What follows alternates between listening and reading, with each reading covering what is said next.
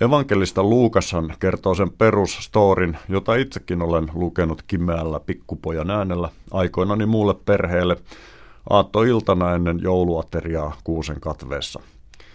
Ja Matteus tarjoaa vähän puisevamman version osapuilleen samoista näkymistä. Mutta mitä onkaan Markuksella ja Johanneksella sanomista Jeesuksen syntymästä ja varhaisvaiheista?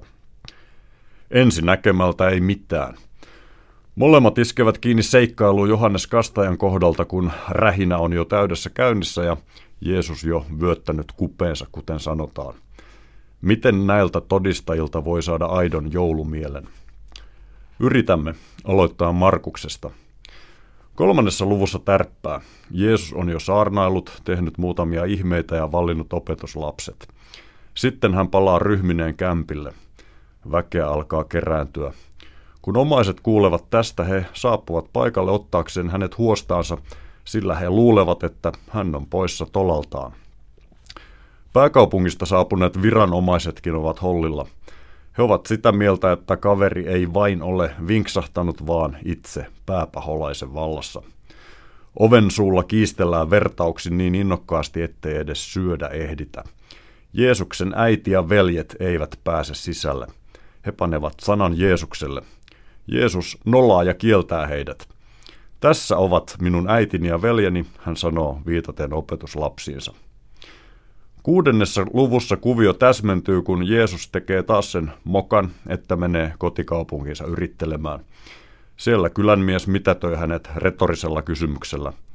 Eikö tämä ole se rakennusmies, Marian poika, Jaakobin, Joosefin, Juudaksen ja Simonin veli?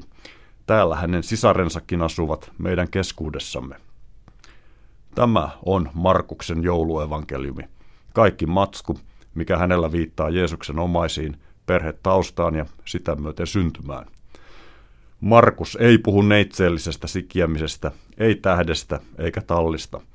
Hän kertoo mahdollisista mielenterveysongelmista ja omaisten ymmärrettävästä huolesta kriisin puhjettua. Jeesuksen äiti ei ole mikään neitsyt Maria, vaan hän on ihan oikea äiti, tavallinen nainen, hänen on tuhat kertaa koskettu ja siksi hän on tuhat kertaa koskettavampi. Hän paljastuu Markuksella vähintään seitsemän lapsen synnyttäjäksi, joista yksi on tämä mainittu, hänet hylännyt, seonneeksi epäilty raksajätkä. Missään ei sanota, että Jeesus olisi vanhin lapsista. Jumalallinen isä oikein loistaa poissaolollaan, ja nämä Jeesuksen sisaret, ainakin kaksi kappaletta, ovat viehättävä harvoin esille tuleva yksityiskohta. Johanneksen visio on toinen.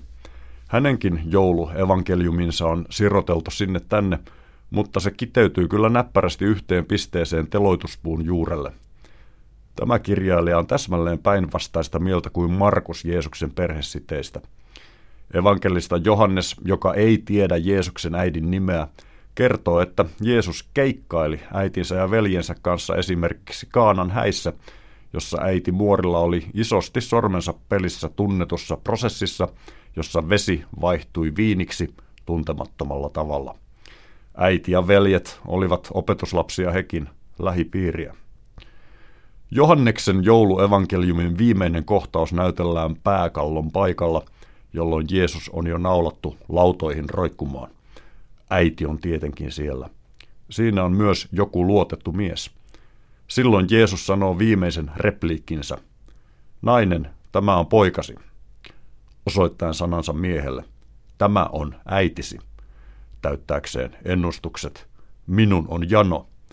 Särvittyään kepin päähän sidotusta sienestä etikkaa. Se on täytetty. Ja sitten Jeesus kallistaa päänsä ja kuolee. Sekä Markus että Johannes antavat ymmärtää, että Jeesus on tavallisten duunarien jälkeläinen, jonka syntymään ja lapsuuteen ei liity mitään mainitsemisen arvoista. Aikuisiässä hän alkaa käyttäytyä epänormaalisti. Isä Joosef vieraantuu pojastaan täysin. Sisaret häpeävät omituista veljään. Äiti ja veljet yrittävät Markuksella turhaan saada pojan hoitoon. Poika katkaisee välit tylysti ja lopullisesti. Johanneksella pojan toisin ajattelu iskee äidissä ja velissä kipinää, ja he liittyvät tämän ympärille kehittyvään pienoiseen kansanliikkeeseen. Äiti jaksaa poikansa rinnalla häväistykseen ja kuolemaan saakka. Viimeisillä voimillaan poika sitten palkitsee äitinsä kauniilla eleellä. Monimielistä joulua ja suvaitsevaa uutta vuotta.